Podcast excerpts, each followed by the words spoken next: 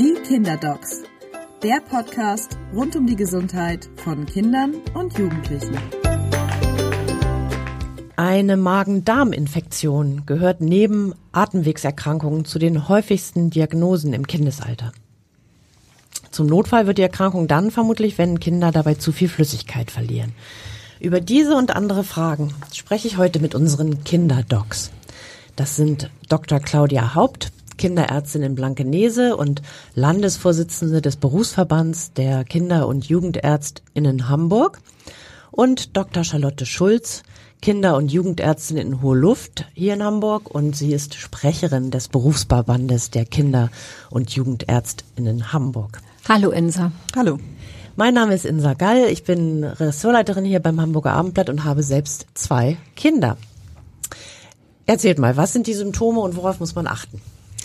Ja, also wie du schon gerade in der Einleitung gesagt hast, sind tatsächlich diese Magen-Darm-Infekte mit neben den Erkältungsinfekten die häufigsten Infektionserkrankungen im Kindesalter und somit auch ein ganz häufiger Vorstellungsgrund in der Kinderarztpraxis. Also das seht ihr immer zu. Ja. Das geht immer mal so in Wellen, merkt man so, irgendwie ist das auch mal gehäuft, dann ebbt es wieder ein bisschen ab. Ähm, häufig eben im Sommer aber auch ähm, ein Thema. Und die typischen Symptome, jeder, der Kinder hat, wird das erlebt haben, ist ein ganz plötzliches Einsetzen dieser Symptome, nämlich Erbrechen. Ähm, zumeist beginnen diese Infekte mit Erbrechen und ähm, es kann sich Durchfall im Lauf, also in den nächsten Tagen im Laufe dieses Infekts entwickeln. Fieber kann dabei sein, muss nicht dabei sein ähm, und starke Bauchschmerzen können dabei sein. Also die große Variabilität dieser Symptome ist das, was wir so täglich sehen. Mhm, und dass natürlich auch nicht jeder Magen-Darm-Infekt geht mit Durchfall einher, wie du gesagt hast, aber auch nicht jeder Magen-Darm-Infekt geht mit Erbrechen einher. Wir sehen sowohl Durchfall und Bauchweh ohne Erbrechen als auch umgekehrt. Aber tatsächlich ist es so, wenn beides auftritt, Erbrechen und Durchfall, dann in aller Regel erst das Erbrechen. Mhm. Und dann darf man sich nicht wundern, wenn dann an Tag zwei, drei auch noch der Durchfall kommt. Mhm. Typisch bei Kindern ist, glaube ich, auch nochmal ganz wichtig zu sagen, diese Infekte verlaufen zeitlich anders als bei Erwachsenen. Also als Erwachsener kennt man das, wenn man da betroffen ist, dann hat man ein, zwei schlechte Tage und irgendwie ganz furchtbar ähm, mit den Symptomen zu kämpfen und dann ist das aber auch wieder schlagartig vorbei. Durchgerauscht sozusagen. Mhm. Genau. Und bei Kindern kann das ähm, eben genauso plötzlich beginnen.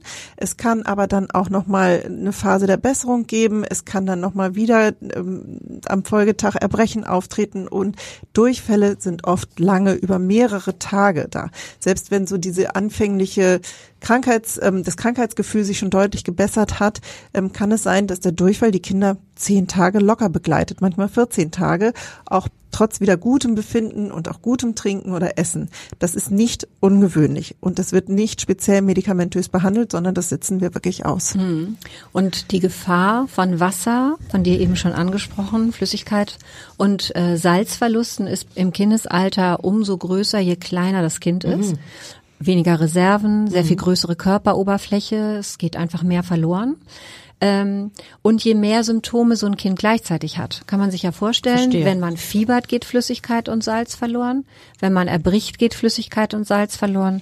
Wenn man Durchfall hat, geht Flüssigkeit und Salz verloren. Hat ein Kind also einen hochfieberhaften Brechdurchfall, sind die Reserven schneller aufgebraucht, als wenn es in Anführungsstrichen nur dünne Stühle hätte. Hm, sag mal, was heißt schnell aufgebraucht? Das hängt wahrscheinlich auch vom Alter des genau. Kindes ja, ab, Ja, und das ist wahnsinnig individuell. Jeder mhm. von uns in den Praxen kennt diese Kinder.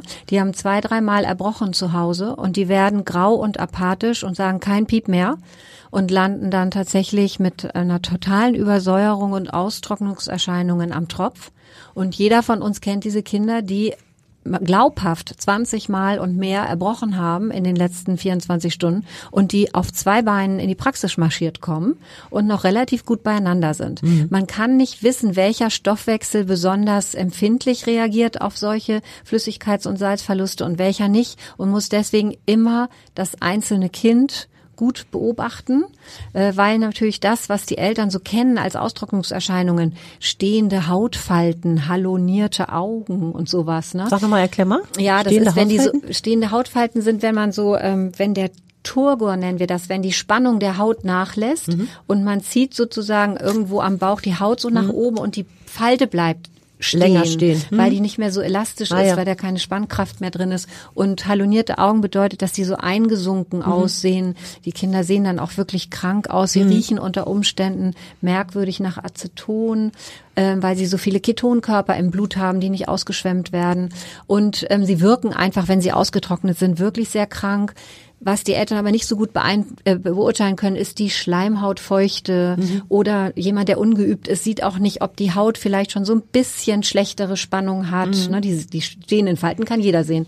Und der, der Lidschlag wird seltener. Also man guckt sich eine ganze Menge Dinge an, bei Babys auch, wie die Fontanelle oben auf dem Kopf sich anfühlt, wenn sie noch offen ist. Also es gibt eine ganze Menge Hinweise. Und Austrocknungserscheinungen sind definitiv gefährlich, sind, ähm, weil man eben nicht weiß, wann das kippt. Also das fängt, das kann sein, dass es eine ganze Weile hält und es kann sein, dass es relativ schnell bedrohlich wird. Und tatsächlich ist es so, dass manchmal 100 Milliliter Wasser entscheiden darüber, ob ein Kind im Klinik an den Tropf muss oder zu Hause bleiben kann. Deswegen ist ja diese ähm, genau hingucken und wenn man das Gefühl hat, meinem Kind geht's wirklich nicht gut, im Zweifel einmal angucken lassen, auf jeden Fall eine gute Devise. Ja, und das eben im Umkehrschluss heißt auch, nicht äh, gehen Sie zum Arzt, wenn Ihr Kind dreimal oder fünfmal ähm, erbrochen hat oder Durchfall hatte. Ähm, da gibt es eben nicht diese Regelhaftigkeit, sondern wie auch in den anderen Folgen, die wir schon auch hier zusammen aufgenommen haben mit anderen Erkrankungen, gucken Sie Ihr Kind an. Gucken Was so den allgemeinen Genau, Zustand des was den allgemeinen betrifft, Zustand. ne? Die Mhm. Lebendigkeit, ist so die Kind Munterkeit. besorgniserregend krank, dann suchen Sie sich ärztlichen Rat und Hilfe. Wir wollen jetzt niemandem Angst machen, nur noch einmal gefragt, was ist denn die Gefahr bei dieser Austrocknung? Naja, das kann man sich eigentlich ganz gut überlegen. Ich würde das auch ungerne sehr vertiefen, aber es ist ja logisch, dass wenn der Körper trocken liegt, dann liegen alle Organe auch trocken.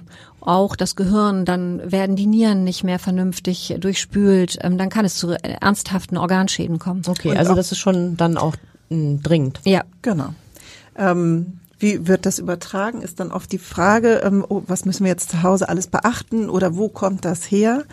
Ähm, Magen-Darm-Infekte werden in aller Regel als Schmierinfektion von Mensch zu Mensch übertragen, entweder durch direkten Kontakt ähm, äh, über die Haut oder also von Stuhl oder Erbrochenem über die Haut oder auch von ähm, kontaminierten Gegenständen, also Toilettenbrillen, Wickelauflagen in der Kita ähm, oder eben auch ähm, Spielzeug.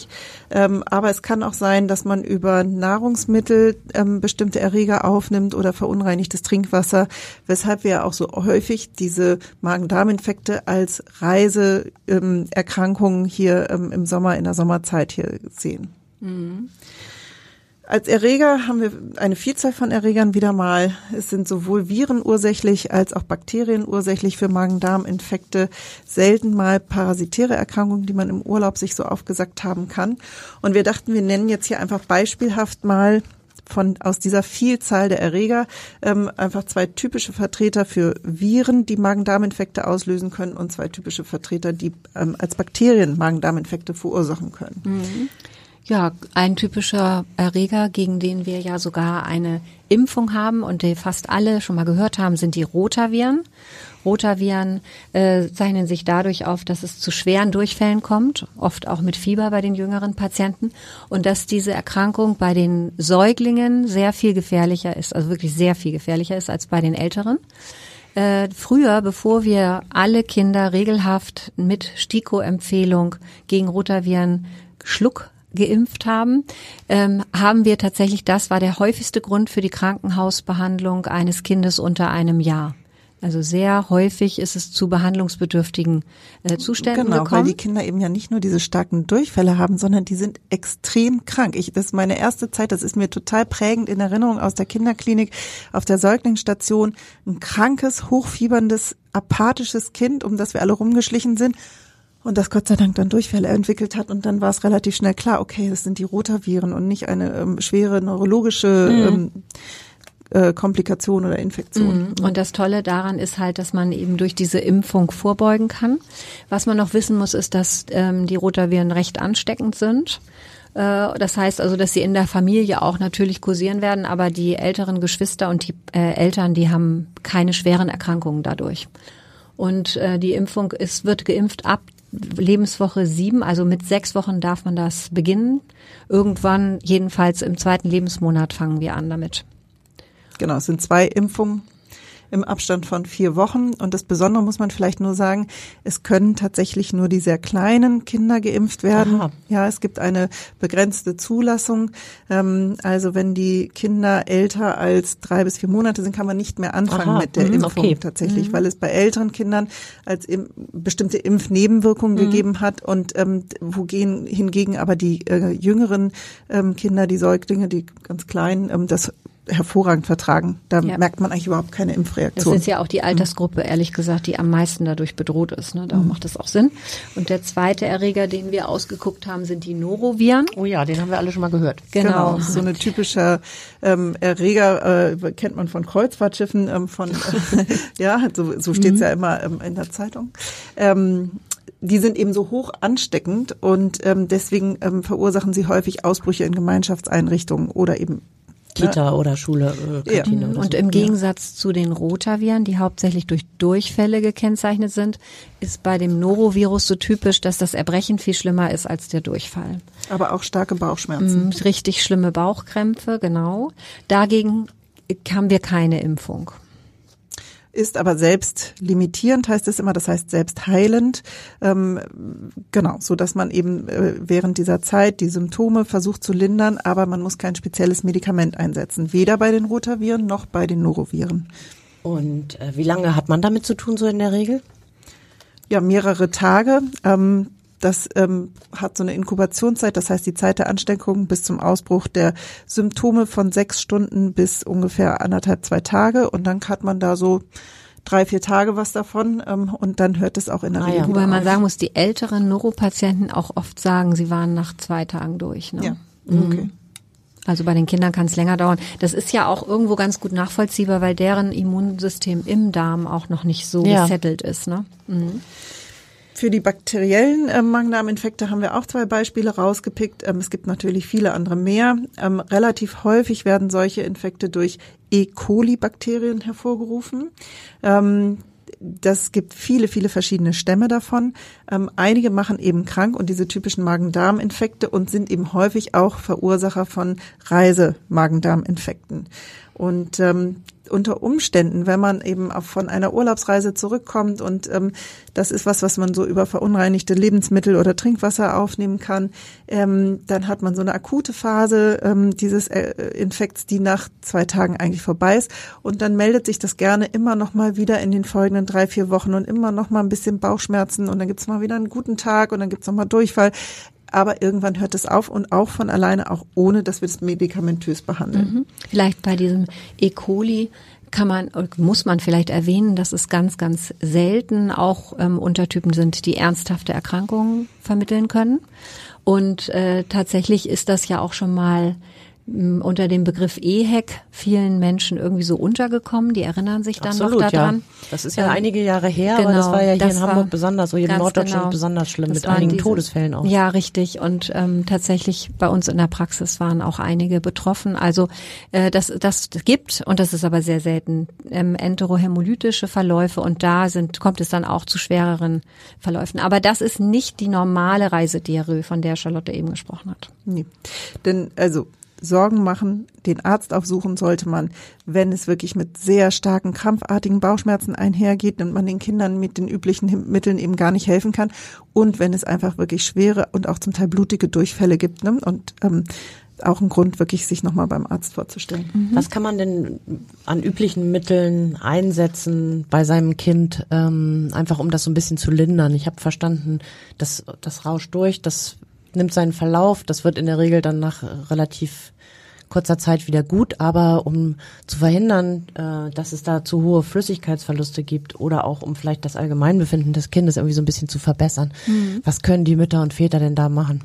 Das Ähm, können wir die Salmonellen noch kurz erklären? Genau, also genau. Da gibt's einiges äh, klar dazu Dann kommt zu das sagen. aber. Wir wollten noch als letzten auch typischen ähm, Vertreter noch einmal die Salmonellen nennen.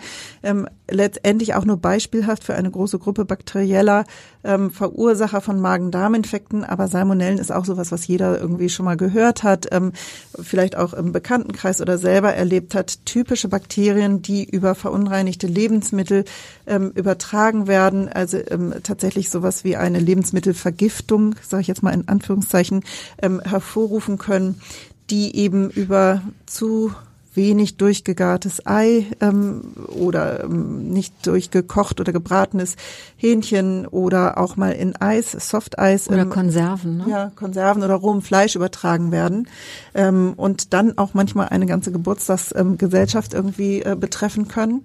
Ähm, auch die verursachen eben den Magen-Darm-Infekt mit Durchfall, starken Bauchschmerzen und oft auch hohem Fieber. Ähm, und äh, sind auch oft tatsächlich etwas länger äh, wierig, also nicht so wie so ein Norovirus nach zwei Tagen abgehakt, sondern das kann einen dann tatsächlich auch mal eine ganze Woche irgendwie Ja, lahmlegen. und bei den Salmonellen gibt es tatsächlich einer von 100, der wird ein Dauerausscheider. Das ist äh, blöd. Oha, was heißt das denn? Ja, das ist äh, nicht für die Schülerinnen und Schüler, die werden ja meistens gar nicht detektiert. Äh, Das ist aber für Berufstätige, die Ah, ja. äh, im Krankenhaus oder irgendwo arbeiten, unter Umständen dann ein Problem. Das heißt dann, dass der Patient längst wieder gesund ist, aber immer noch Salmonellen ausscheidet. Das ist, äh, hat, ja. Hm. ist Gott sei Dank selten, äh, ist aber dann sehr nervig. Und es gibt auch, ich bin jetzt hier immer die Mahnende, auch bei Salmonellen gibt es selten schwere Verläufe. Zum Beispiel ist der, das Wort hat jeder schon mal gehört, weil man auch als Reiseimpfung dagegen impft. Der Typhus zum Beispiel ist eine Untergruppe der Salmonellenerkrankung, den man hier in Deutschland praktisch nicht erwirbt. Aber es, man muss einfach wissen, es gibt auch mal selten schwerere Formen. Die dann in diesen extremen, wir kommen jetzt gleich auf die Behandlung, in so ganz extremen Fällen wird manchmal auch antibiotisch gegen eine Darmerkrankung ähm, agiert. Während normalerweise die antibiotische Behandlung einer Magen-Darm-Infektion überhaupt nicht gut ist, weil wir ja durch diese Antibiotika nicht nur den Erreger, den wir killen wollen, treffen, sondern die ganze Darmflora auch schädigen. Und deswegen ist es eigentlich so, dass man es eher nicht tut, außer bei besonders schweren Formen. Genau. Kommen wir zur Behandlung. Ja, genau, das ist doch interessant. Also was können Eltern äh, tun, wenn ähm, es also keine gravierend schweren Verläufe gibt, aber einfach um das so ein bisschen zu lindern und zu verhindern, dass zu viel Flüssigkeit Genau, verloren Flüssigkeit ist das Stichwort. Ähm, das ist das oberste Gebot. So viel trinken, wie irgendwie geht. geht. Wobei, mal Einschränkung, wenn man so Brechdurchfall hat oder vor allem wenn man sich häufig erbrechen muss, dann ist es ja schwer, überhaupt was bei sich zu behalten. Genau. Oder? Und dann eben in vielen kleinen Portionen, schlückchenweise für Schlückchen ähm, versuchen zu trinken. Aber Wasser? Wasser, am aller, allerbesten Wasser gerne auch mit Traubenzucker. Wir wollen isotone Lösungen, das wäre das Beste, also Lösungen, die eine Konzentration haben wie das Blut. Also, das kann sein Tee mit Traubenzucker, das kann sein eine Apfelschorle und es gibt ja auch diese in der Apotheke erhältlichen ähm, Isotonen, ähm, diese Elektrolytlösungen. Elektrolytlösungen, die aber oftmals, auch wenn da Kirsche oder Erdbeere draufsteht, So ein bisschen Nachgeschmack haben, Ähm, ja, das stimmt. die genau. schmecken halt salzig, ne? Und das mögen viele Kinder nicht. genau. Aber es wäre schon hilfreich eigentlich. Das wäre total toll. Das ist wie eine Infusion, die man trinkt und dann ist da noch hoch aufgeschlüsselter Zucker drin, den die Kinder nicht spalten müssen. Das heißt, um auf die Beine zu kommen, ist es eigentlich ideal. Die orale Rehydratation empfiehlt ja auch die WHO. Problem, es ist, das müssen wir den Eltern auch immer sagen, es ist viel besser, das Kind trinkt eine Apfelschorle, als es trinkt keine Elektrolytlösung. Also es gibt ja auch Eltern, die versuchen dann unbedingt dies hineinzubekommen und sagen dann, ja, Kind hat nicht getrunken. Also besser was anderes. also als wenn das, Kind das Elektrolytlösung partout nicht möchte, dann lieber dann Apfelsaft weicht geben. man aus, genau, ordentlich verdünnt natürlich. Und ganz wichtig, bitte keine Cola. Genau. Es gibt so ein paar Ammenmärchen, die halten sich über Jahrzehnte. Cola und Salzstangen. Und Cola und Salzstangen hält sich über Jahrzehnte. Es ist aber sehr leicht zu erklären, warum das gar nicht gut ist. Also die Salzstangen, ja. Das ist halt ähm, geröstetes Weißmehl, leicht verdaulich mit Salz. Man muss dann aber auch ordentlich dazu trinken, sonst ist das natürlich nicht gut. Und die Cola ist eigentlich total äh, das Gegenteil von dem, was wir brauchen, weil die Cola ist ja eine hochkonzentrierte Zuckerlösung. Und wenn man die in den Darm tut durchs Trinken, dann muss der Körper das restliche Gewebewasser, was noch da ist, in den Darm verschieben, um die dumme Cola zu verdünnen. Das heißt, man verschlimmert die Austrocknung. Also Cola darf überhaupt nicht gegeben werden. Sonderform oder Problem sind natürlich die Säuglinge, die eigentlich nur Milch trinken. Mhm. Und ähm, das ist auch ein ähm, äh, der Milchzucker ist ja relativ komplex äh, zu verdauen und das kann eben im Falle eines ähm, heftigen Magen-Darm-Infekts auch schwieriger sein. Aber auch da muss man eben so ein bisschen gucken. Praxis und Theorie klaffen ein wenig auseinander. Wenn die Kinder eben nur Milch trinken, dann versuchen wir die Eltern ähm, so zu beraten, dass sie das ganz stark verdünnen. Mhm. Also Muttermilch fein, wird nicht verdünnt, ist sowieso super verträglich. Aber wenn es eben diese Formularnahrung, die Pulvermilch ist, dann wirklich stark verdünnen. Aber manche Kinder trinken es nur, wenn es weiß ist. Also mhm. so, das ist einfach so. Und dann lieber das als gar nichts. Genau. Und es gibt sogar Heilnahrung, die man eigentlich so nicht braucht, aber die Laktose reduziert ist und Elektrolyte enthält und durchaus hilfreich sein kann, wenn die Kinder die anderen Sachen nicht nehmen. Was ist das für? Nahrung? Ja, das ist praktisch wie eine Milchnahrung, mhm. also als würde man seine normale Formula geben, nur dass wesentlich weniger Milchzucker drin ist und deutlich mehr Elektrolyte. Und das gibt es, es schmeckt auch aber viel dort, besser. wo es die andere äh, Ja, das gibt es gibt sogar im Drohmarkt. Mhm. Dann steht da HN für Heilnahrung ah, drauf. Das mhm. ist da, wo die anderen Milchnahrungen sind mhm. und damit kann man sich behelfen. Das ist mhm. zwar so, dass es da das ist kein Muss, aber für die, die sagen, ich kriege in mein Kind irgendwie nichts anderes rein, ist das eine super Lösung. Mhm. Und äh, Stichwort, ich kriege in mein Kind nichts rein. Ähm, wenn es denn so ist, dass man eben zu trinken gibt und das auch hilfreich ist, aber dann immer wieder erbrochen wird, wie soll man da dann genau vorgehen? Also sozusagen immer weiter die Mengen reduzieren des, der Flüssigkeit, die aufgenommen wird oder was empfehlt ihr da? Also ich glaube, das kommt immer ganz auf die Situation drauf an. Ähm, ist es ähm, abends und das Ganze hat abends angefangen, dann kann es manchmal hilfreich sein, wenn man einfach mal das Kind in Ruhe lässt und schlafen lässt und am nächsten Morgen nach einigen Stunden ähm, äh, Pause ist der Magen wieder bereit, ähm, Dinge in kleinen Schlucken aufzunehmen. Das kann schon allein reichen, damit es wieder funktioniert. Ja, aber manchmal ist es tatsächlich so, dass die von uns nur mit sehr großer Zurückhaltung empfohlenen brechreizdämpfenden Zäpfchen, die wir schon mal bei der Reiseübelkeit besprochen haben, auch ihre, durchaus ihren Wert haben. Also wir sagen den Eltern immer, probieren Sie es erstmal mit Kleinstmengen, immer gegen an, ganz vorsichtig, Löffelchen, Schlückchenweise. Wenn aber wirklich eins zu eins alles, was man oben hineingetan hat, direkt wieder herauskommt, dann kann man ja sein Kind nicht bewässern und dann ist es gerechtfertigt, mal so ein brechreizdämpfendes Zäpfchen zu versuchen.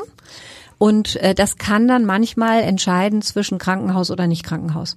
Aber was wichtig ist, das ist das einzige Medikament, das wir kennen, wo der Beipackzettel äh, großzügiger ist als wir, nenne ich das immer. Also wir sagen immer ganz deutlich, Sie dürfen eins geben, Sie dürfen nach sechs bis acht Stunden ein zweites geben und dann ist aber auch Schluss.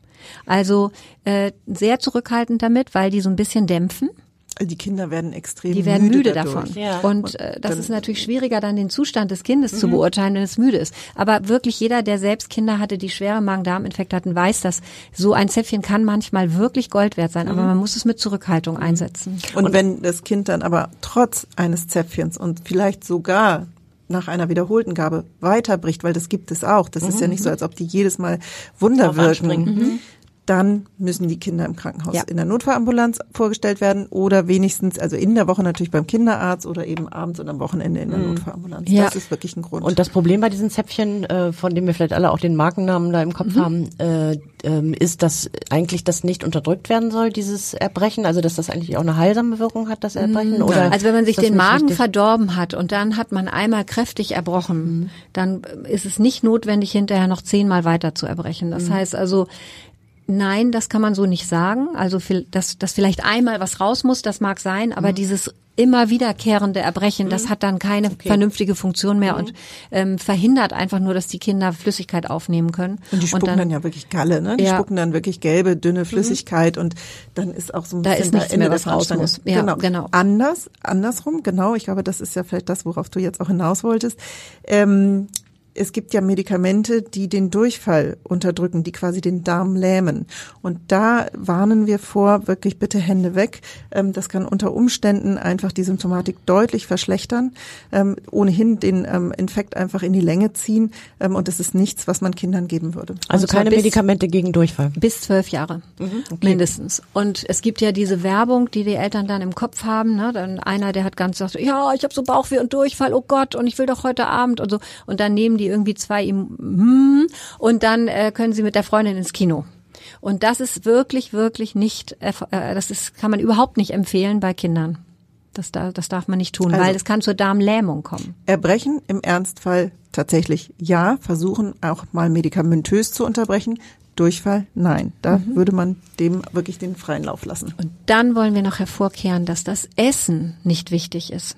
Wir haben jetzt ja die ganze Zeit darüber gesprochen, wie wichtig die Flüssigkeitszufuhr ist. Und das kann man auch gar nicht deutlich genug betonen, dass wir die Flüssigkeitszufuhr unbedingt brauchen. Aber die Eltern sind oft, ertragen es sehr schlecht, wenn ihr Kind keinen Appetit hat oder nichts essen mag.